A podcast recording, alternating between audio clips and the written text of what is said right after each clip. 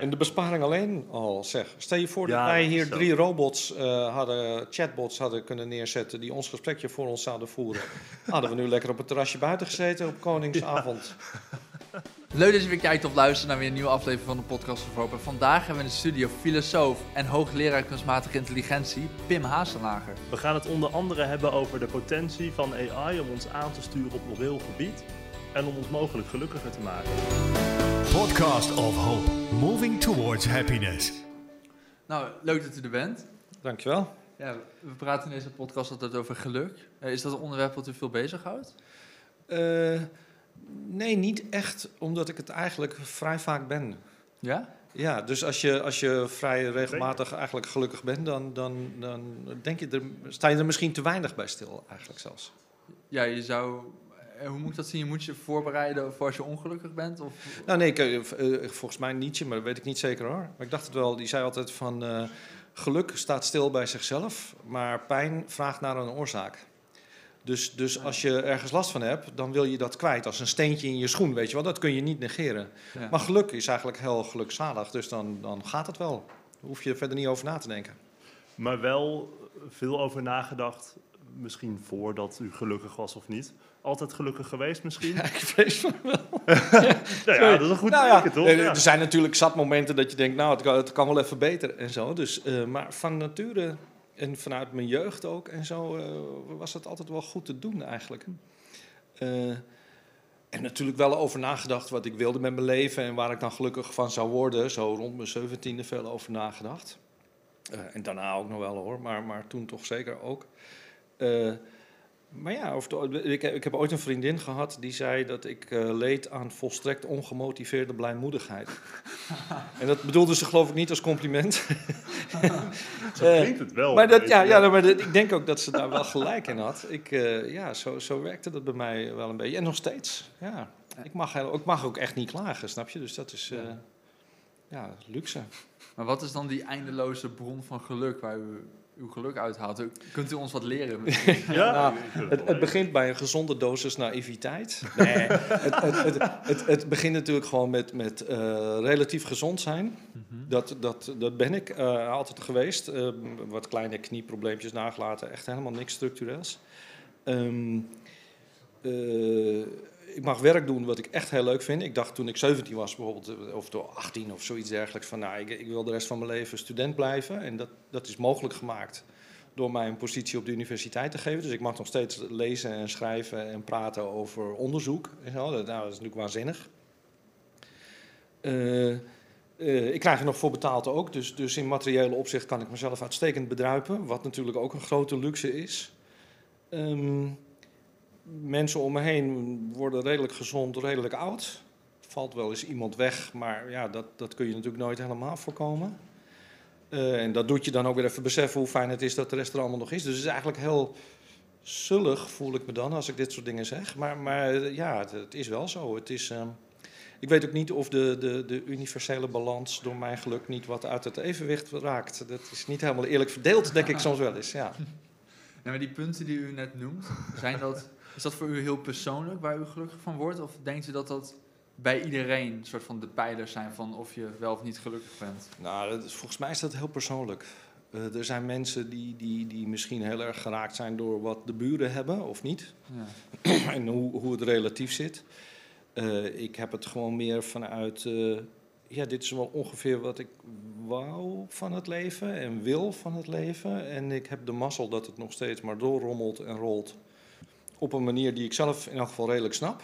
Iets te druk af en toe, dat komt natuurlijk voor. Maar ja, dus ik, nee, ik, ik weet niet precies of dat voor andere mensen ook zo werkt. eh, of zelfs zou moeten werken. Ja. De- nee, ja, het begint met, met een dosis naïviteit, denk ik echt. Dat je... Maar ik heb het misschien wel een beetje van mijn ouders meegekregen. Ja? Ja, gewoon blij wezen met wat je hebt. Blij wezen met wat je kunt, wat goed gaat. eh, niks moet. Eh, dus, dus dan, eh, het was gewoon goed dat we als kind ook, hè, bijvoorbeeld, dat we er waren. En als er dan dingen goed gingen of je kon wat, nou, dan was dat prachtig. Maar het moest vooral geen eh, moeten worden of een prestatiedwang en zo.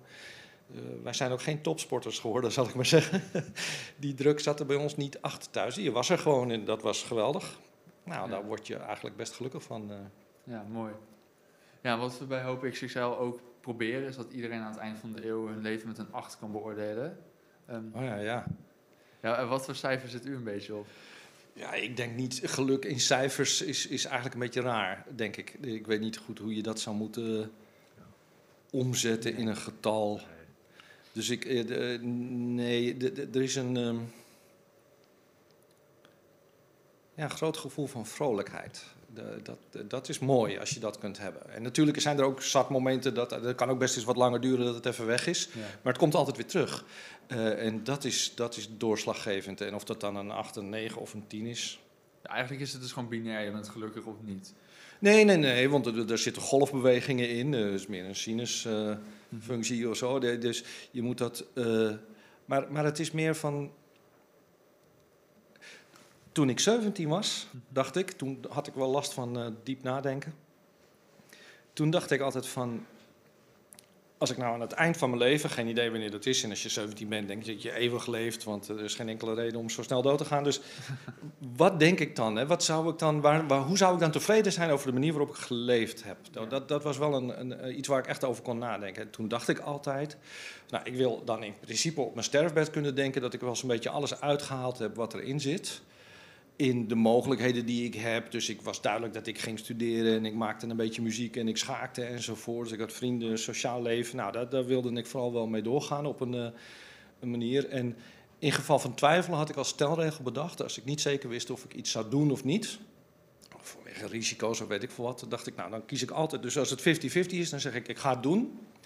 Want dan maak ik in elk geval mee wat het eh, inhoudt. En als het dan fout gaat, ja, dan heb ik daar weer van geleerd. Ja. Zo, echt van dat soort inzichten die je hebt op je zeventiende, weet je wel. Eh, ehm, maar dat heb ik ook eigenlijk altijd wel gedaan. Eh, en dat is me uitstekend bevallen, dus daar heb ik eh, geen spijt van.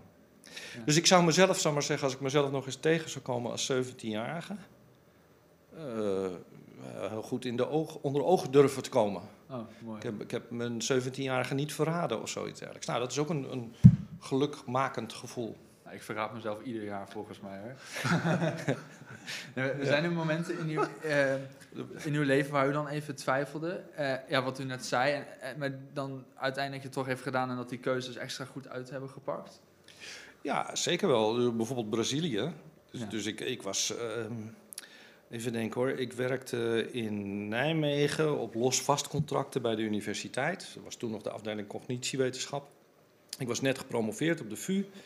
Een proefschrift, was allemaal prima.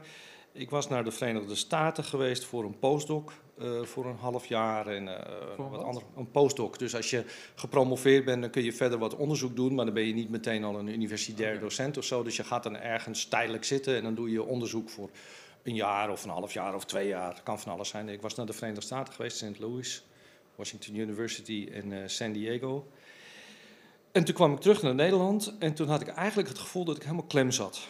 Dat ik, de, wist niet goed wat ik nou ging doen. Eh, het onderzoek liep wel, maar ik was er met mijn hoofd toch ook niet echt helemaal bij. En toen was ik op een gegeven moment op een congres. En daar waren wat Braz- Brazilianen, waar ik verder nog nooit eh, over nagedacht had. Of eh, geen idee ook van de taal. En wist er helemaal niks van, behalve wat je als nou ja, gewoon iemand weet van Brazilië. Samba en bossa nova, weet je wel. En stranden, zo, dat was een beetje het idee. En die vroegen of ik eh, na mijn lezing die ik daar gegeven had, of ik naar Brazilië wilde komen, drie weken later. Dus meteen gedaan en daar ben ik toen een week geweest. En toen ik weer terug was in Nederland, was het eigenlijk voor mij duidelijk dat ik daar naartoe terug moest. Waarom? Geen idee. Eh, en toen heb ik daar echt een tijdje over nagedacht. En toen een vliegtuigticket gekocht en ik ben gewoon teruggegaan naar die universiteit en daar de deur binnengelopen en gezegd van hé, hey, ik ben er weer, eh, wat kan ik doen? En eh, ja, dat was zo'n moment dat, dat ik dacht van nou, eh, ik weet niet zeker of dat nou verstandig is, want wat ga je in Brazilië doen en wat doe je als ze tegen je zeggen, ja wie ben jij nou eigenlijk en het congres is toch afgelopen, weet je wel? Ja, ja, toch gedaan. En toen vroegen ze van, eh, nee geweldig, want we hebben een nieuw programma en zo en eh, kun je van de zomer komen? Dus toen heb ik een boekje gekocht, Teach Yourself Portuguese. En van de zomer teruggegaan. En daarna ben ik zes jaar lang, elke drie maanden zat ik drie maanden in Brazilië. Dus ik was drie maanden hier, drie maanden daar, drie maanden hier, drie maanden daar. van 2000 tot 2006, 2007. En daarna werd het wat minder. In 2011 werd het hier in Nijmegen bij mijn werk zo druk dat dat niet meer ging. Maar dat was wel een, eh, een momentje waarop ja zeggen tijdens onzekerheid eh, Ja. een belangrijk. En daar ben ik ontzettend, heb ik ontzettend veel van geleerd. Ja, Bent u... Oh, nee. Nee, maar ik denk inderdaad ook dat openstaan voor dat soort spontane dingen heel erg gelukkig kan maken. Het Ja. kan misschien ook wel fout gaan. Ja, het kan ook fout gaan. Ik denk dat dat wel een hele grote sleutelfactor is, misschien.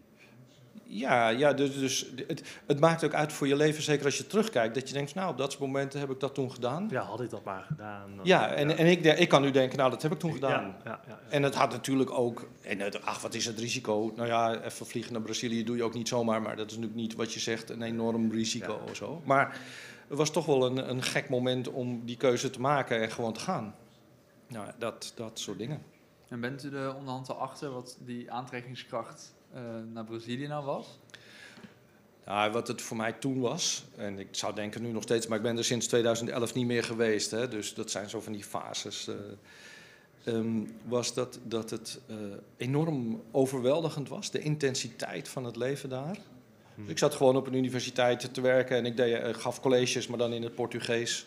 Nou ja, soort of Portugees. Eh, en het land had gewoon echte problemen. Eh, lopen echte mensen die echt zo goed mogelijk aan te pakken. Eh, keihard gewerkt daar. Ik werkte harder in Brazilië dan in Nederland. En je had het gevoel dat je het samen gewoon moest doen om de boel aan te pakken en elkaar te ondersteunen en overeind te houden. Het was een, een, een studieprogramma dat niet zo populair was bij filosofie daar toen omdat ze al dingen deden met kunstmatige intelligentie en neurale netwerken. En iedereen vond dat geen filosofie. Dus was voor hun echt een eh, battle uphill, om het zo maar even te zeggen. Hm. En dan kon ik natuurlijk als, als internationale medewerker dan een beetje een rolletje inspelen. Dus ik had het gevoel dat ik daar wat nuttigs deed. En eh, vechten tegen de bierkaai vanuit een klein eh Asterix en Obelix dorpje, dat, dat bevalt mij altijd wel, weet je wel. Dus Ja. Ja, ik was daar gewoon eh, echt voor mijn gevoel heel nuttig bezig. Carrièrematig was het helemaal niet verstandig, natuurlijk. Want je moet naar de Verenigde Staten en niet naar Brazilië als je carrière wil maken in de academische wereld. Ja. Maar dat deed er niet zoveel toe. Ik was daar op mijn plek. Ja. En u, stu- u studeerde filosofie? Ja, ik heb filosofie en psychologie gestudeerd Ja. op de UvA en de VU. Ehm, maar eigenlijk vanaf het allereerste begin al heel erg geïnteresseerd geweest in computers. Eh, dus begin jaren 80 kwam de Commodore 64 voor de wat oudere luisteraars naar deze De podcast. naam die hoor ik heel vaak. Ik, Ja. ik zie niks voor me, maar... Nee, nou ja, die hadden als geheugen een cassettebandje. Daar kun je je niks Oh. bij voorstellen. Mensen weten niet eens meer wat een cassettebandje is, weet je Dat was de, echt de eerste computers die je als persoon eh, een beetje betaalbaar konden aanschaffen. Ja. En eh, later heb ik wat geprogrammeerd in Prolog. En toen kwamen de neurale netwerken, dingen mee gedaan en zo. Dus ik was eigenlijk vanuit de filosofie en de Ja. psychologie heel erg bezig al met computers. En dat is zo gebleven. Wat is dan die link tussen filosofie en... eh, Ja, dat Nou ik ja. ook af te Oké, vragen. nou ja, kijk, als je machines maakt die iets kunnen wat mensen ook doen, namelijk denken, dan kun je door te kijken naar de overeenkomsten en de verschillen tussen machines en mensen begrijpen wat je weet en wat je nog niet weet. Dus op het moment dat een computer schaakt, zal ik maar zeggen, maar hij doet dat op fundamentele andere manieren dan een mens, dan weet je dat je weliswaar in de buurt komt van hoe mensen iets doen, maar dat je dat nog niet helemaal snapt.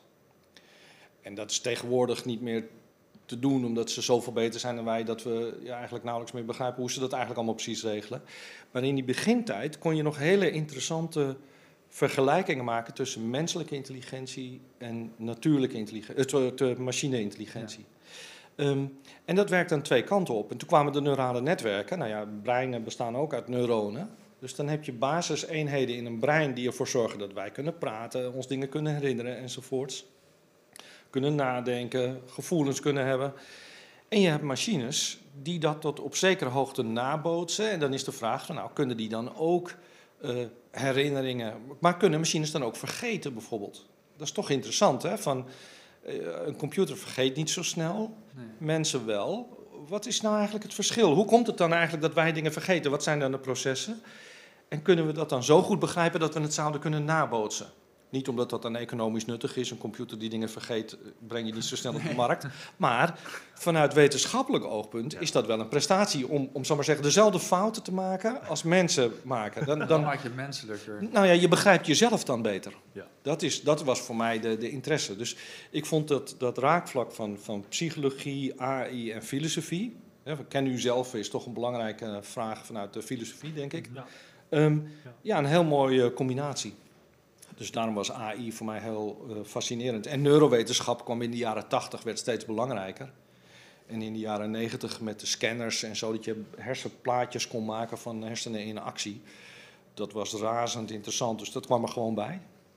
Is het, denkt u, mogelijk dat machines een menselijke vorm van intelligentie kunnen bereiken of misschien zelfs overstijgen? Ja, ja, dat is al gebeurd op bepaalde gebieden. Dus wat we nu zien is dat eh, op eh, bepaalde domeinen zoals nou ja, schaken, Go, ja. maar ook eh, poker of, of, of computerspelletjes, Dotun of Dota of zoiets. Ja, ik speel het Oh ja. niet. Ja. Dota 2. Dota.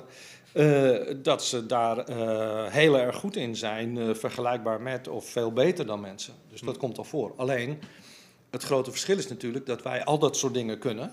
Nou ja, ik kan Dota dan niet spelen, maar verder eh go en schaken en zo, dat gaat er nog wel. Maar dat we daarnaast ook kunnen voetballen Ja. en eh, met, met drie bier door een vol café over koetjes en kalfjes praten, heen en weer kunnen schuifelen en zo. Dus wij kunnen een heleboel dingen tegelijkertijd, zal ik maar Ja. zeggen. En wat je bij AI ziet, is dat het vaak nog hele afgebakende domeinen zijn waar ze iets in kunnen. Ja, ja, maar dat bedoelde ik eigenlijk ook. Dat, dat je eigenlijk gewoon een, een mens kan namaken die misschien zelfs beter is dan een mens. Ja, dus dat kan, alleen op deelgebieden. Er zijn heel veel Ja. gebieden nog waar, waar machines echt veel slechter zijn. Denk aan sociale intelligentie, Ja, empathie, Ja. gevoel. Ja, daar weten we eigenlijk nog helemaal niks van. En dat kunnen we ook helemaal niet nabootsen. Dus ik zeg altijd dat de slimste schaakcomputer, die wil nog steeds niet winnen. Dat is gewoon een functie die ik aan of uitzet. Ik kan hem ook in moral Ja, mode zetten. Ja, Oh, op die manier. en ja. dan verliest hij. ja. Het interesseert hem allebei. Hij weet het verschil niet eens wat het verschil is tussen winnen en verliezen, snap je? Nee. Nou ja, dat is natuurlijk iets. Maar dat maakt het ook weer interessant. Ja. Wat is het dus over gevoel wat we niet snappen, hè, of we iets willen van onszelf, waardoor we dat niet kunnen nabootsen? Blijkbaar intelligentie snappen we zo langzamerhand een beetje. Maar emotie, empathie, sociale, common sense-achtige dingen, ja, daar zijn we nog heel slecht in. Dat is fascinerend eigenlijk waarom we dat niet snappen. Dus misschien voor een deel te verklaren omdat het economisch minder interessant is. Je verdient er minder geld mee met een depressieve computer en zo. Ja, moet je ermee? Dat klinkt niet praktisch. Nee, nee. klinkt niet praktisch. Eh, maar vanuit wetenschappelijk oogpunt is dat natuurlijk heel interessant. Ja. Dus, dus zo, zo zie ik die eh, vergelijking een beetje. Maar er wordt wel heel veel onderzoek naar gedaan, dus. Nou, te weinig denk ik eigenlijk. weinig. Dus, dus de, op machine learning gebied gaan we steeds meer naar allerlei toepassingen waar je dan eh, nou ja, weer, weer, weer economische toepassingen voor kunt vinden. Dus het duiden van persoonskenmerken bijvoorbeeld voor, voor eh, eh, jobinterviews, sollicitaties en dergelijke, allemaal dat soort dingen. Ehm, ik denk dat het beter zou zijn als we de wetenschap meer zouden inzetten om terug te buigen naar die vraag van wie zijn we eigenlijk? Ja. Dus, eh, ik, ik weet niet of ik hier even over mag uitweiden. Nee, Nou, eh, Oké. ga uw gang. Kijk, een van de dingen die we natuurlijk kenmerkend hebben voor de westerse cultuur is een enorme nadruk op rationaliteit. Hè? René Descartes en zo. En dat gaat over het denken en de hè, Kant, eh, rationeel zijn enzovoort. Ehm, een van de, de paradoxale consequenties van kunstmatige intelligentie zou misschien wel kunnen zijn dat we gaan snappen dat we misschien veel meer delen met dieren dan we denken. En dat dat niet zit in onze intelligentie, maar in ons vermogen tot gevoel. Ja. En dat inzicht ontstaat een beetje doordat we onszelf nu kunnen vergelijken met machines die misschien wel intelligenter zijn dan wij, maar nog steeds nul voelen. Er zit evenveel gevoel in de slimste schaakcomputer als in een ijskast. En dat is nul. Ja. En, en dat is dus grappig, hè? dat we misschien vanuit die, die fascinatie met onze eigen intelligentie, en we zeggen altijd, hè, homo sapiens sapiens, we zeggen het graag twee keer. Eh, we zijn de intelligentste soort op de planeet hè, en de dolfijnen spreken ons niet tegen en zo. Ja, misschien is dat helemaal niet kenmerkend voor de mens dat hij kan denken. Dat is maar een gradueel verschil met dieren. Maar, maar veel kenmerkender is wat we gezamenlijk hebben met dieren, namelijk dat vermogen tot gevoel. En dat we dat dus langzaam maar zeker gaan zien, dat we dat misschien beter moeten bestuderen. En dat we dat nu ten onrechte veronachtzamen. Hm. Zou een leuke consequentie van kunstmatig intelligentieonderzoek zijn. Zo'n inzicht. Ja, precies. Ja, ja, maar je hebt dus ook in de filosofie allemaal nieuwe, zou je zeggen, kreeg je allemaal nieuwe inzichten. Dankzij dit kunstmatige, kunstmatige Ja, intelligentie. dus het mensbeeld dat wij traditioneel gesproken in de westerse cultuur hebben. eh, Natuurlijk, je kunt de hele fenomenologie erbij halen en zo. Er zijn natuurlijk ook andere inzichten. Maar de dominante traditie legt toch altijd hè, verlichting en zo veel nadruk op de menselijke rationaliteit. Ja. En, en wat AI laat zien is dat we daarin misschien. Nou ja, toch maar beperkte mogelijkheden hebben vergeleken met de slimste computers. Denk aan schaken, dat heeft echt geen zin meer. Die mappen ons gewoon van het bord. Dus we zijn, eh, zelfs onze wereldkampioenen zijn knoeiers vergeleken met wat er aan schaakintelligentie Ja, ja. mogelijk blijkt te zijn. Ehm, dus dat we misschien aan een herwaardering toekomen van, van mens zijn, namelijk meer, Ja. eh, meer gevoel. Ja, want zou je dan zeggen, ehm, we krijgen AI en dat, ehm, ja, dat, dat, dat kopieert als het ware, ik weet niet of ik dit goed zeg hoor, maar onze rationaliteit, ehm, waardoor wij meer eh, tijd hebben of ruimte hebben om te werken aan die dingen die ons als mens maken. Ik- Nou ja, meer tijd, meer ruimte, misschien meer aandacht ervoor. Ja, Ja. Dat we beter gaan snappen wat we dus ook nog zijn, naast die intelligentie waar we misschien overdreven trots op waren. Ja. En dat zie je natuurlijk ook op de universiteit. Hè. Ik bedoel, eh, allemaal diploma's en prestaties en slim en zo. Dat vinden we allemaal heel belangrijk. Oh, kan hij wel naar de universiteit? Een beetje overdreven waarde die daaraan toegekend wordt. En dan dat kunstmatige intelligentie laat zien dat iemands empathisch vermogen eigenlijk veel belangrijker is. Maar dat staat nooit op je cv. Snap je wel, je cijfers. En dat is, dat is eigenlijk gek. Dus, dus dat lijkt mij een, een belangrijk inzicht dat kunstmatige intelligentie eh, mede produceert. Eh, gewoon een herevaluatie van wat eigenlijk belangrijk is aan mens zijn. Maar ik kan me voorstellen dat dat soort dingen niet is waar AI nu voor wordt gebruikt. Nee, helemaal niet. Want eh, ehm, de, de manier waarop AI nu wordt gebruikt, zou je kunnen zeggen dat men daar ongelukkiger van wordt? Want het wordt nu gebruikt voor dingen als advertenties. eh, Ja, verkopen van spullen die je ja, niet precies. nodig hebt. ja, Ja, kan Voor een prijs die, die, die, eh, er niet voor had hoeven die- betalen. nee, die niet eh, per se voor iedereen hetzelfde is, bijvoorbeeld. Hè. Eh, sommige mensen betalen graag meer voor een product, want dan voelen ze dat ze iets belangrijks hebben aangeschaft. Dus die krijgen hogere prijzen te zien dan andere mensen. Dat is echt heel grappig, dat mechanisme. Ja. Ja. Nee, dus het is een heel erg consumptiegedreven AI. Ja. En ook heel erg steeds meer beheersings, hè, dus, dus sociale controle AI. Eh, en daar maak ik me wel zorgen over. Ja, dus ik zou. Kijk, als we AI zouden kunnen gebruiken om meer de empathische kant van mensen te ondersteunen, of de ethische kant, dan, dan zouden we eh, misschien veel nuttiger bezig, zijn. En, en hoe zou je dat doen? Hoe, hoe kan AI onze ethische kant ondersteunen? Nou ja, kijk, dus, dus het gaat eigenlijk om het samenspel tussen neurowetenschap, psychologie en AI. Dus we, we staan op een, een moment eigenlijk in onze geschiedenis, gewoon als soort, hè, als Homo sapiens weer, ehm, waarin we ontzettend veel over onszelf weten. Eh, biologisch, maar ook eh, neurofysiologisch. Gewoon de, structuren, de pathways in het brein enzovoort. Eh, Daar kunnen we best, er is nog heel veel te ontdekken, maar kunnen we steeds meer over zeggen. En wat je nu ziet, is dat we een AI-technologie ontwikkelen die inspeelt op zaken als neuromarketing. Dus hoe je bijvoorbeeld de hebzucht van mensen kunt opwekken. Niet eens per se in de slechtste manier, maar gewoon, oh, dat Ja. vind ik leuk om te hebben. Hè, en, en hoe een aankoop op de juiste manier gepresenteerd, als het ware, je een kick geeft. Want die, die mechanismes die zijn we aan het bestuderen. We hebben de technologie, via smartphones en wat al niet, om je dat aan te bieden, net op het moment dat je daar een beetje gevoelig voor bent. Of zelfs die situatie te creëren. Nou, ehm, waarom, denk ik wel eens, gebruiken we eigenlijk die neuronale inzichten nou voor consumptie? Terwijl als je naar de geschiedenis kijkt van de 20e eeuw en de 21e eeuw en alles daarvoor eigenlijk ook, dan is de grootste uitdaging voor de menselijke soort zo'n beetje eh, eh, consistenter ethisch gedrag. Wij weten best dat met het vliegtuig naar een vakantiestrandje even voor een weekje niet zo geweldig is voor de planeet. Maar ja, op het moment dat je aan vakantie toe bent, vergeet je dat gewoon even. Hè. Dat noemen ze wel eens willful blindness. Dat je, dat je gewoon, je weet het heus wel, maar net op het moment dat je de beslissing neemt, ben je dat even uit beeld verloren. Nou, wat zijn nou de, de, de, de neuromechanismen, de psychologische mechanismen achter dat soort zwakke momenten, zal ik maar zeggen. En hoe zou je apps kunnen ontwikkelen die je dan op dat moment steunen? Dus net zoals je fitness-apps hebt. Weet je wel, ik ben zelf een bankligger. Ik, ik mag graag doen alsof ik werk op de bank. Dan zeg ik, zeg ik tegen mijn vrouw, nee, ik ben aan het nadenken, weet je wel. Eh, en zo'n zo'n fitness-app, die, die, die kun je allemaal instellen op persoonlijke voorkeuren en zo. Dus, dus jij bepaalt nog steeds wat dat ding voor je doet. Maar die kan dat zeggen, je zegt, kom op, we gaan er nu tegenaan. Of juist meer, nou ja, je hebt verschillende stijlen. Er zijn duizenden van die fitness-apps. Waar zijn de morele apps? Ja. Die je steunen als het ware als je keuzes moet maken. En dus wat de menselijke soort nodig heeft, is niet een dieper ethisch inzicht van kunstmatige systemen. Want iedereen snapt wel een beetje dat de mensenrechten toch wel redelijk geformuleerd zijn. En dat een beetje voldoende voedsel en voldoende geld om gewoon jezelf te kunnen bedruipen. En een beetje educatie en zo, dat het allemaal hartstikke nuttig en nodig is. Daar hoef je geen genie voor te zijn om te snappen waarom de mensenrechten voor iedereen zouden moeten gelden. Ja.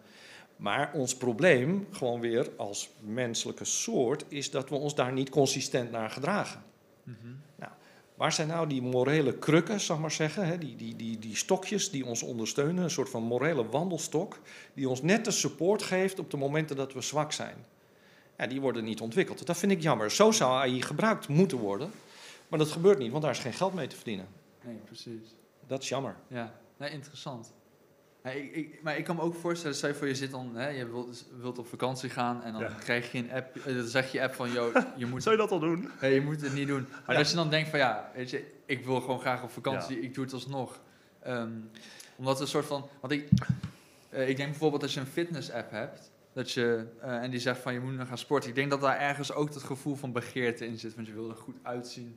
Ehm, hoe hou je Ja, maar dat met, met begeerte is op zich niks mis. Maar er zijn misschien andere stranden en andere bezigheden. Kijk, de, het is natuurlijk niet dat ik nu de ideale app zou kunnen uittekenen van nou dan moet hij het zo doen. Want dat is ook weer voor iedereen anders. Ja. Net zoals je in fitness-apps ook duizenden verschillende soorten hebt en verschillende instellingsmogelijkheden. Ja. En iedereen moet ook voor zichzelf bepalen. Ik, ik zoek niet naar een, een, een, een, eh, hoe zeg je dat? Een ethische dwingelands-app.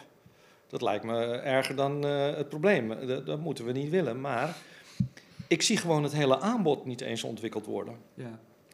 En, en zo zou je natuurlijk over AI op een hele andere manier kunnen nadenken dan steeds maar richting consumptie en reclame en zo. Of, of aandachtsvreten, want dat is wat AI doet op, op ICT-gebied en internet en, en TikTok en Twitter en Facebook en al die andere clubs. Je moet er zo lang, of Tinder, je moet er zo lang mogelijk op blijven zitten, want dat is het verdienmodel.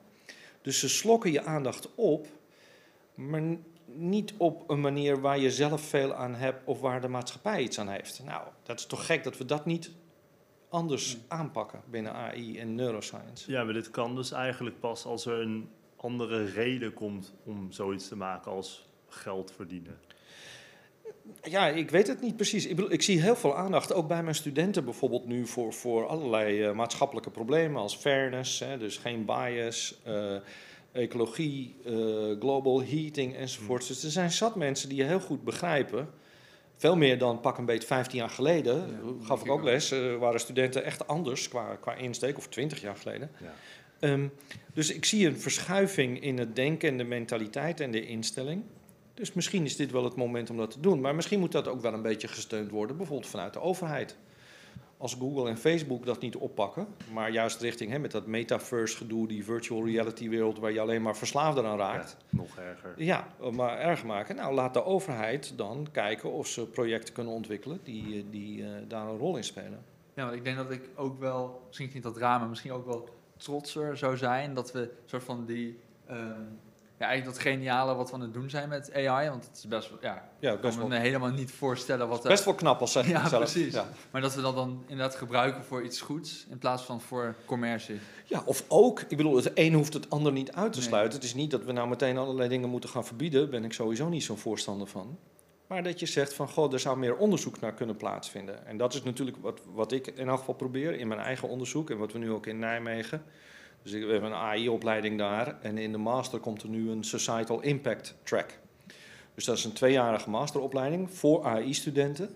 Maar dan wel heel erg vanuit een maatschappelijk verantwoord besef. Met cursussen over politiek, besluitvorming. En het idee is dat die mensen allerlei eh, organisaties, zowel eh, regering of, of, of non-governmental, gaan adviseren over een, een ethisch verantwoordere inzet van AI en neuroscience. Nou, daar zie ik, ik ben al heel enthousiast dat we dat gaan doen. En dat is misschien een mooi begin. Ja. En wie weet wat er dan voor apps komen. eh, Maar wat denkt u dat de toekomst van AI is? Dat het nog steeds voor commercie wordt gebruikt en misschien nog wel meer? Of dat het wel echt een kantelpunt gaat kennen en dat het voor goed wordt gebruikt? Ah, dus, eh, we zitten op een heel interessant moment in de geschiedenis. Hè? Dus, dus, dus in eerste instantie is het een interessant moment omdat we echt zoveel inzicht, zelfinzicht nu hebben als menselijke soort. We, kunnen- we zijn echt in staat tot een zelfdiagnose. Nou, wat doen we nou goed, wat doen we nou slecht? Waar is Homo sapiens nou goed in, waar is hij nou slecht in? Hmm. Nou, dat zit er toch een hoop in ethisch consistent gedrag wat niet helemaal goed gaat, zal ik maar zeggen. Dat is een open deur, hoop ik. Ehm, maar je ziet ook dat er nu eh, globaal, dus wereldwijd, eigenlijk gesproken wordt over de drie wegen van de AI. Dus je hebt de Verenigde Staten, dat is, zal maar zeggen, de, de commercieel ingerichte AI. Het gaat om geld verdienen, aandacht, advertenties, producten. Je hebt het Chinese model, wordt dan gezegd, en doe ik even een hele globale schets, hè, maar het Chinese model, dat is meer sociale controle. Social credit scores, Ja, ja. eh, en dan het Europese, dat zou de derde weg zijn, want we lopen daar een beetje achter in die ontwikkeling. Eh, dat zou dan de mensenrecht beschermende AI zijn. Daar zit op zich ook een keurig verdienmodel achter. Namelijk dat als je producten maakt die intrinsiek mensenrechten ondersteunen, dat dan ook andere landen, denk Zuid-Amerika of zo dergelijks, geïnteresseerd zijn in zo'n soort AI. Dus dat er best ook een, een, een markt voor is voor dat soort producten. Nou, je ziet in allerlei eh, documenten van de Europese Unie, dus we hebben de GDPR gehad, hè, de General Data Protection Regulation, in Nederland heet die de AVG. Er is nu een AI-act die bediscussieerd wordt, een Chips Act, er zijn allerlei acts die nu geproduceerd worden, waarin de EU zegt, we proberen als het ware een steun te geven aan de ontwikkeling van een meer mensgerichte, mensenrechten ondersteunende AI. Dat is heel goed. Als dat ook effectief gemaakt kan worden, dus dat het niet alleen maar tekst op papier blijft, maar dat het ook echt nageleefd wordt, dan denk ik dat er best een heleboel positiefs van AI te verwachten is. Dus in die zin ben ik niet pessimistisch. Tegelijkertijd, ik eh, volstrekt ongemotiveerd blijmoedig, maar kan ik ook best wel pessimistisch zijn over de toekomst. Want, want vrijheid staat echt onder druk door de AI-technologie. Het is zo makkelijk om mensen te monitoren Hmm. En te manipuleren. Ik weet niet, kennen jullie Cambridge Analytica, dat schandaal van 2016 met de Ja. verkiezingen Ja, van is- Ik weet Trump en zo? over, maar ik Nee, heb het zeg wel maar. Nou ja, er werd data van eh, Facebook, Facebook. verzameld voor mensen die dan in staten van de Verenigde Staten, eh zal maar zeggen, op de, de, de drempel stonden, nog een beetje aarzelden tussen de een of de andere Oh, keuze. Ja. En die kregen dan informatie die helemaal gebaseerd was op hun persoonlijke profiel dat ze gehaald hadden uit Facebook, om ze de kant van Trump op te dringen. Nou ja, da- dat is natuurlijk een gebruik van AI dat aan de fundamenten van democratie raakt. Ja. Ja. Eh, ja, hoe gaan we dat effectief tegenhouden? Hè? Want als die mogelijkheid er eenmaal is, zijn er natuurlijk zat partijen die daarin geïnteresseerd zijn. En dan ga je richting het manipuleren van mensen. Echt eh, op de kern eh, van, van democratie, namelijk een, een keuzemomenten. Ja. Ehm, ja, daar maak ik me wel zorgen over. ja, dat kan ik me voorstellen. Ja, Nou ja, onze podcast gaat natuurlijk over geluk. En we zijn denk ik ook wel benieuwd, of ik, ja, misschien jij niet, maar ik, ik, ik niet, nee. de- benieuwd hoe AI bij kan dragen aan geluk. Oh ja, we hebben wel, natuurlijk een ja. beetje over eh, dat het je kan helpen met de juiste morele beslissingen maken. En misschien Ja. heeft dat ermee te maken, maar zijn er misschien concrete voorbeelden hoe, hoe AI ons kan helpen met, geluk, met gelukkig worden? Of? nou ja, ik, kijk, ik geloof niet in happiness apps. Dus, dus, dus eh, eh, ja, ja, en, en Tegeltjeswijsheden. Ja, precies. Maar iets wat, wat, wat AI en dus misschien moet ik dat ook even zeggen. Dus je hebt kunstmatige intelligentie, dat gaat heel erg over, nou ja, eh, verstandig nadenken op basis van data en informatie, beslissingen nemen voor de toekomst enzovoort, om het maar even zo te formuleren. Maar daarnaast heb je ook ICT, dus Information and Communication Technology. Ja. Dus denk aan smartphones en eh, iPads en eh, internet en dat soort werk. En je hebt big data. Die drie vormen volgens mij een soort van drie-eenheid. Niet per se heilig, misschien wel heilloos, maar toch een drie-eenheid. Want zonder ICT maak je geen grote hoeveelheden data aan. En zonder AI kun je die grote hoeveelheden data niet analyseren. Dus die horen een beetje bij elkaar.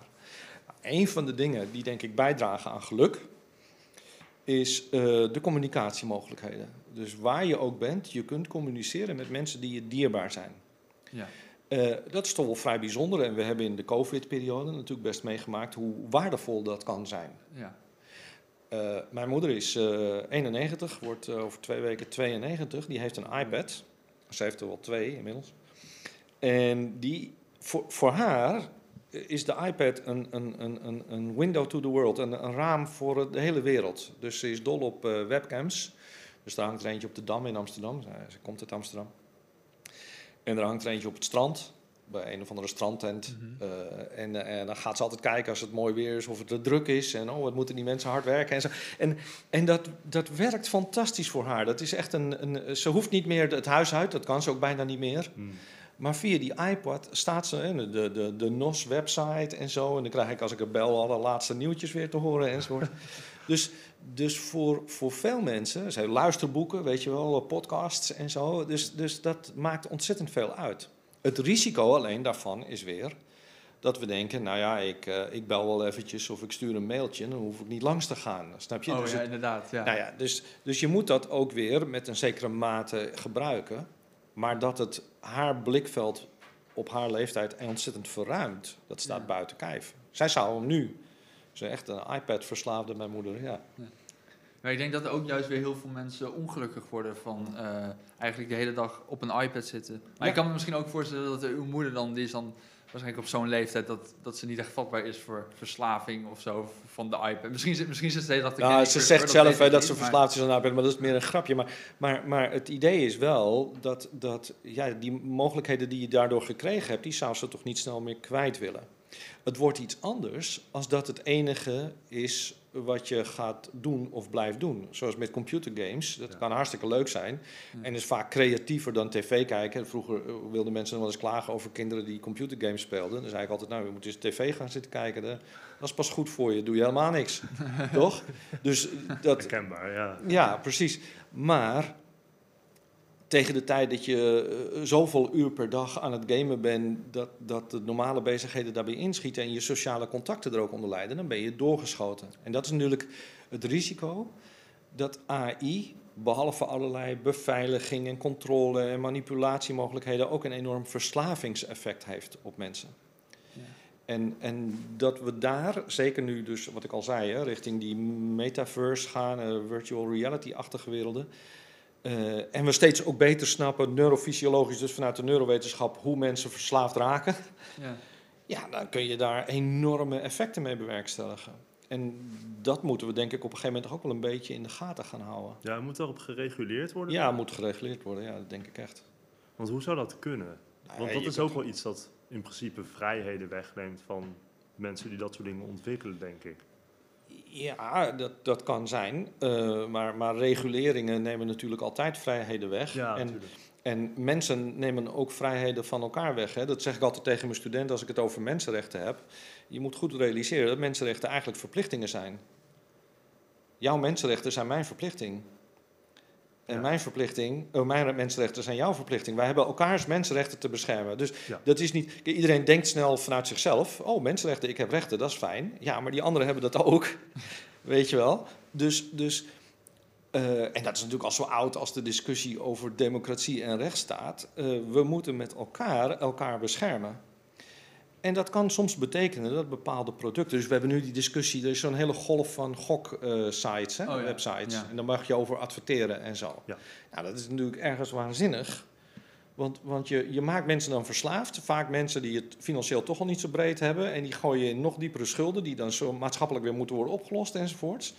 Zodat er een paar mensen geld mee kunnen verdienen. Ja.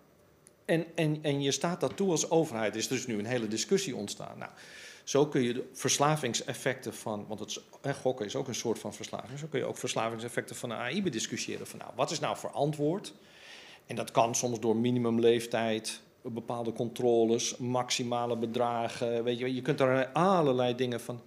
Dus regulering wil niet altijd zeggen alles verbieden. Nee. Dus ik, ik- dat zeg ik ook altijd tijdens lezingen. Kijk, technologie hou je niet tegen. Dat is net als eh, eh, een rivier.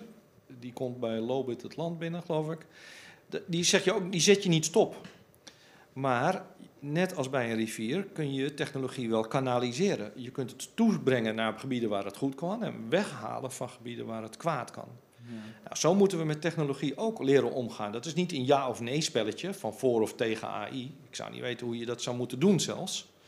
Maar je kunt wel zeggen, nou hier voorzien we potentiële schade die zo groot is dat we dat wat gaan indammen. Kanaliseren.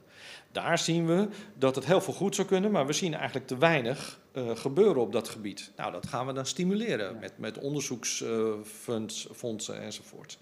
Dus dat is beleid. Net zoals je watermanagement hebt, moet je eigenlijk ook AI-management Ja. hebben. En ik zou dat op Europees niveau aanpakken. Nederland is te klein om dat te doen in isolatie en de wereld is te groot. Want dan hebben we ingewikkelde discussies met de Chinezen en de Amerikanen en de Russen. Dus doe dat op Europees eh Unie-niveau. En het moet dus naar een ethisch eh, en emotioneel, eh, op een emotionele weg gestuurd worden, AI. Nou, dat is een vraag of je per se wil. Kijk, het is goed om te snappen wat je niet snapt. Ja. Dus dat is de emotiekant. Dat blijkt uit onze AI, dat we daar nog weinig van begrijpen. Eh, het wil niet per se zeggen dat je dat ook wel wil gaan nabootsen. Nee, Eh, dus, dus misschien eh, is het maar goed ook dat we dat niet snappen. En het is belangrijk om je dat te realiseren. Het is misschien beter om een AI te maken die mensen helpt in empathisch handelen. Dus een heel simpel voorbeeld, ja. In de zorg hebben we discussies gehad over zorgrobots. En toen ging het er heel erg over of die robots dan eh, gesprekjes moesten kunnen voeren, bijvoorbeeld met bejaarden. Ehm, en ik heb dat altijd een hele gekke ontwikkeling gevonden, omdat A, robots daar heel slecht in zijn. Eh, Gesprekken over emoties, en zo, dat kunnen we eigenlijk helemaal niet. En B, dat is iets voor mensen. Dus als je nou ramenlappende en stofzuigende robots maakt, die we gelukkig steeds meer hebben, dan maak je misschien tijd vrij voor mensen, menselijke verzorgers, om met Ja. mensen te praten. Ja, ja. Zodat die emotie en die empathie van mens tot mens gaat. Snap je? Dus soms moeten we mensen niet willen vervangen op alle mogelijke gebieden, maar juist Ja. complementeren, aanvullen. En dat kun je doen door allerlei suffige klusjes. Mijn zus heeft in de verzorging gewerkt, 40 jaar lang.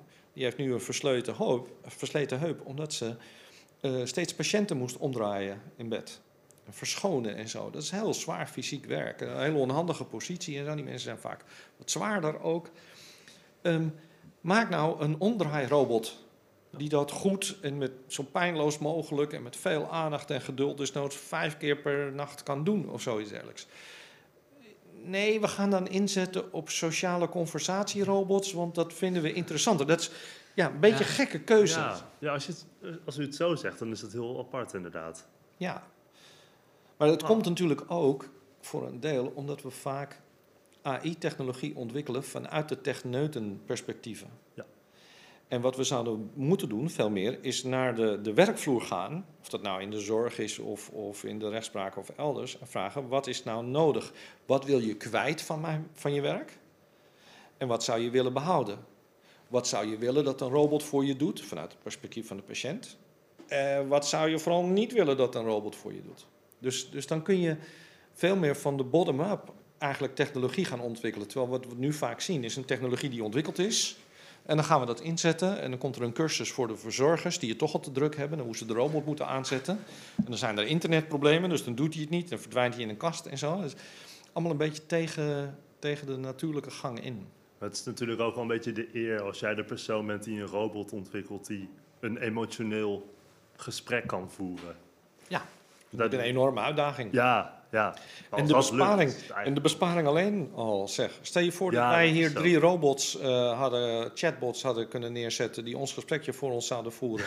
Hadden we nu lekker op het terrasje buiten gezeten op Koningsavond. Ja, Vind ik heel raar om over na te denken. ja, nou ja, goed, ik- het Ja. is natuurlijk niet- terrasje was lekker geweest. Ja, het terrasje Oh ja, was lekker was geweest. ja. Nee, maar goed, dus, dus ja, er is, er is natuurlijk die fascinatie begrijp ik heel goed. En ik wil ook snappen hoe het werkt. Ja. Eh, en hoe wij dat allemaal kunnen. Maar misschien is niet alles wat je wil snappen om te weten hoe het werkt ook nuttig voor maatschappelijke toepassingen. Ja, er is gewoon een praktisch aspect dat dan genegeerd wordt. Ja. Ja.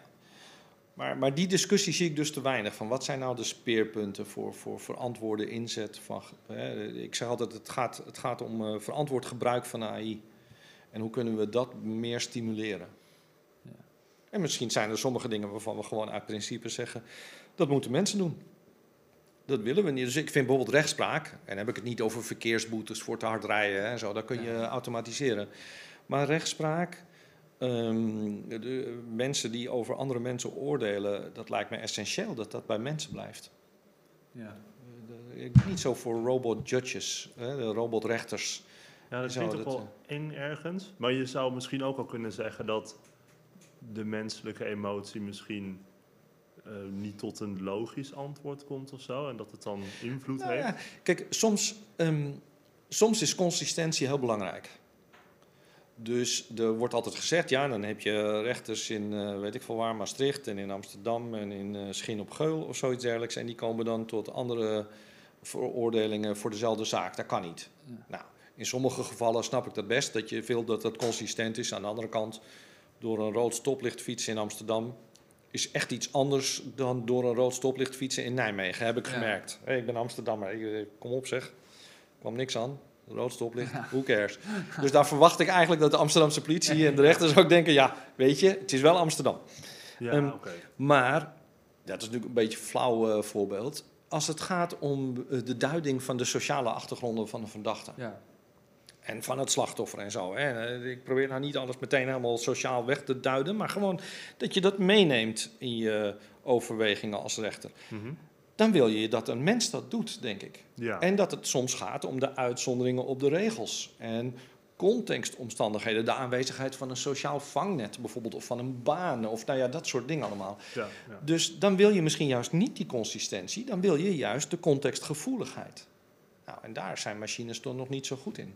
Dus dat... En nogmaals, het principiële argument, sommige dingen moeten misschien mensen doen.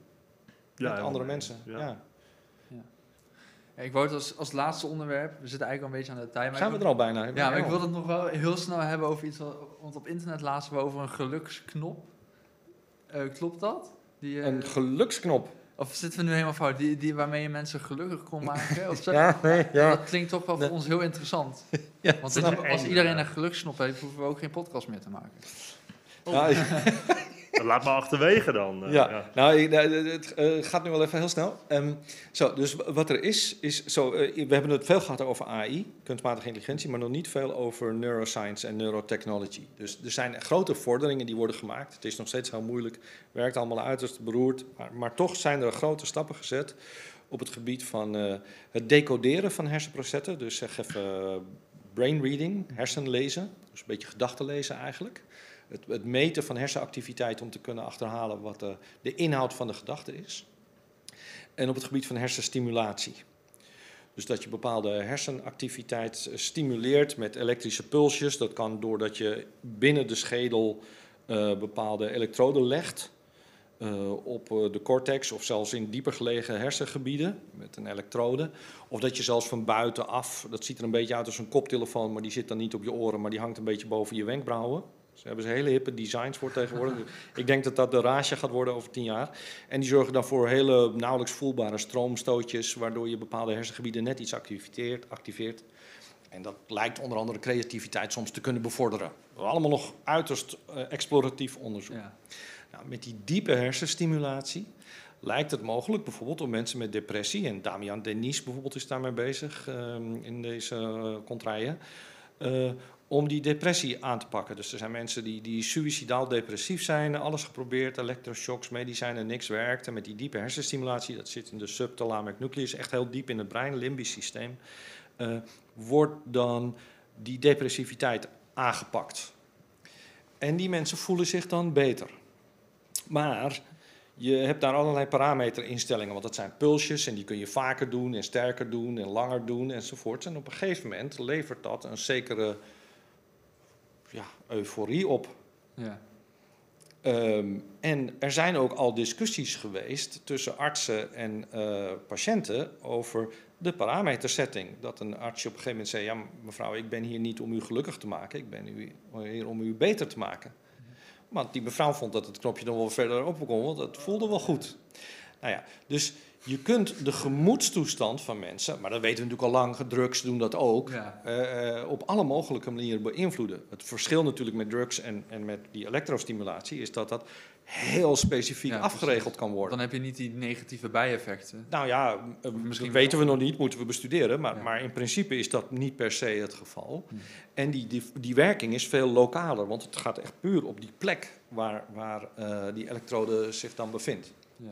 Dus ja, je kunt dan op een gegeven moment mensen natuurlijk ook met zo'n eh, hersenstimulatie eh, ingrijpend beïnvloeden qua, qua gevoelstoestand, maar ook misschien wel qua persoonlijkheidsstructuur. Dat probeer je natuurlijk te voorkomen als het gaat om, om eh, ja, dat zijn ongewenste bijeffecten. Ja. Maar ongewenste bijeffecten bestaan wel en laten zien dat het kan. Maar het lijkt me dat zoiets, net als drugs, niet een blijvend gevoel van geluk oplevert, maar meer een soort van blijdschap in dat moment, toch? Nou ja, dat zijn eigenlijk allemaal dingen die we moeten bestuderen. Dus dat is weer ook het, het interessante natuurlijk van die technologie vanuit wetenschappelijk oogpunt. Even niet maatschappelijk, maar gewoon Ja. als wetenschapper denk je van, nou, eh, merk je als persoon op een gegeven moment nog verschil tussen gewoon blij zijn en gestimuleerd blij zijn? Ja. Is, dat een, is dat een voelbaar verschil? Of ehm, kun je, terwijl je gestimuleerd bent om blij te zijn, om het zo maar even te zeggen, het is allemaal een beetje onnauwkeurig taalgebruik, maar voor de simpelheid, kun je dan nog eh, verdrietig zijn. Zo, je kat gaat dood en je zit nog steeds eh, eh, blij eh, grijnzend naar je dode kat kijken. Dan klopt er iets niet, Ja. weet je wel. Dus hoe gevoelig of ongevoelig maakt dat je voor omgevingsprikkels? Nou, da- daar weten we eigenlijk nog heel weinig van. Maar nogmaals, eh, jullie begonnen over de geluksknop. Ik, ik vind dat iets te plastisch geformuleerd. Ja. Maar er zijn ook mensen... In neuromarketing hebben ze het over de buy-button hè, in het brein. De koop-button Oh, de koopknop. Dat als je dingen op een bepaalde manier aanbiedt, dan, dan, dan, dan zijn er breinprocessen die als het ware zeggen: yes, hebben ze. Kopen. Kopen. Ja, kopen, kopen, kopen. Nou, dat, dus, dus dat is dat zelfinzicht dat groeit en wat gebruikt kan worden ten goede en ten kwade door AI. Dus die neurotechnologie en de kunstmatige intelligentie vormen een pakket tot zelfmanipulatie of andere manipulatie die, die eh, zorgwekkend groot begint te worden. Niet omdat dat per se slecht is, maar net als met rivieren, omdat het gekanaliseerd moet worden. ik kan me voorstellen dat dat soort ideeën voor, voor u als filosoof echt reuze interessant zijn. Waanzinnig. Om over na te denken. Waanzinnig. Ik had nooit gedacht toen ik achter mijn Commodoortje 64 zat te programmeren met mijn Nee, ik cassettebandje, kan me voorstellen. dat dit eraan zat te komen. Dat is echt niet te bevatten. Ik heb nog geschaakt tegen schaakcomputers die, die, eh, waar ik van won, hè? Omdat ze gewoon niet sterker waren Ja, ja, ja. dan ze waren. Dat kon toen nog. Ja, te- ja. En, en als je dan ziet wat er nu allemaal gebeurd is, in, eh, ja, dat is waanzinnig. Ja. Maar ik denk dus dat neurotechnologie de komende 10, 20 jaar echt een heel groot aandachtspunt moet worden, omdat de stappen die daarin gezet worden best redelijk zijn. En je ziet ook dat mensen als Elon Musk, die toevallig vandaag net Twitter eh, Ja. gekocht heeft of zo, ook gaat inzetten hè, op dat soort technologie met Neuralink en, en, Oh ja, ja. en eh, Jack Gallant bijvoorbeeld, ik was op een congres in New York een paar jaar geleden. En die zei over twintig jaar typen we niks meer met onze duimpjes in onze smartphones. Maar dan denken we het er gewoon rechtstreeks in. Oh, En dan-. Ja, te gek. Ja, zeg nee, jij. nee, nee, wat gek. Ja. Nee, oh, wat, gek. Ja, oké. Ja, nou ja, ik denk, ik plaag altijd mijn studenten. En dan zeg ik, en jullie kinderen gaan jullie dus uitlachen. Want ze zijn zo trots, hè, de studenten. Ja, dat ze met die duimpjes zo lekker Ja, snel kunnen schrijven. Ja. En dan, en dan zeg ik altijd, jullie kinderen gaan je uitlachen. Dat, eh, kijk, kijk naar die duimpjes toch eens gaan, weet je wel, van opa. Weet je, dat is echt zo. Zij denken het er gewoon in. Maar die hersendata, dat is net als met cookies op internet. Weet je wel, je internetgedrag, dat is eh, gewoon eh, eigendom van Facebook eigenlijk. Ja. Eh, je hersenprocessen, gegevens, worden dat dus ook. Eh, Als ze dat met, met dry electrodes, met EEG gaan doen. Ja, die data, je hebt ergens natuurlijk oké gezegd. Dat wordt dan eh, gebruikt voor het verbeteren van het product. Je hebt niet de terms of service helemaal afgelezen. Nee, ja, ja, ja. Dus daar mogen we best over nadenken voordat het op grote schaal voorkomt, hoe we daar eh, mee om willen gaan. Hè. Dus Ja. freedom of thought en mental privacy. Ja. Neurorights is een, een onderwerp van gesprek. Ik zit in een internationaal platform die daarmee bezig is. En in Chili hebben ze nu eh, neurorechten verankerd in de grondwet. Of zijn ze daar nog mee bezig.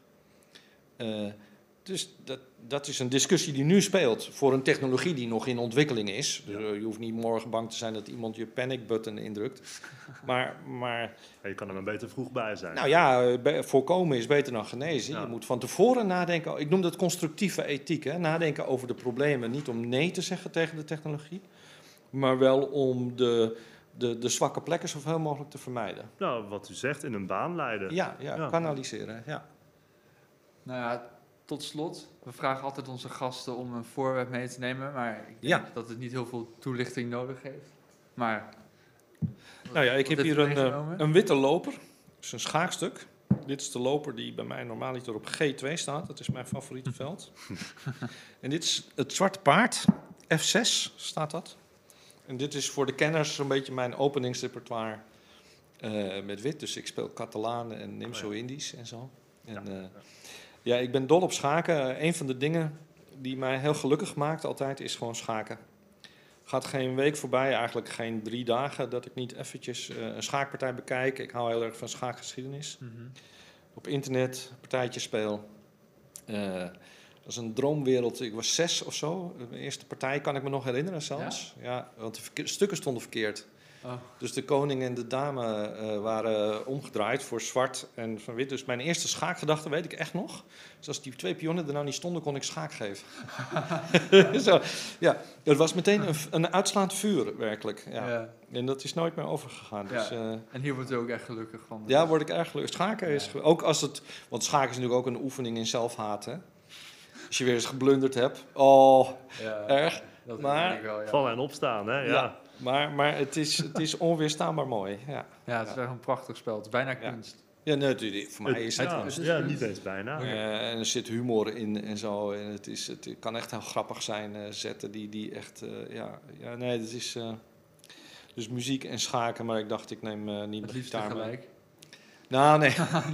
nee. Nee, dat wordt een beetje veel. Ja, Moet wel focussen, inderdaad. ja, ja. ja. Nee, nou, echt top dat u hier langs wilde komen. Heel erg bedankt. Graag Ik vond het echt super interessant. Nou, leuk. Ik ook. Dank jullie wel. Leuk dat je keek of luisterde naar deze aflevering van de Podcast of Hoop. Iedere zondagochtend komt er een nieuwe aflevering online op iTunes, Google Podcasts, Spotify en je kan ons zelfs bekijken op YouTube en podcastofhoop.nl.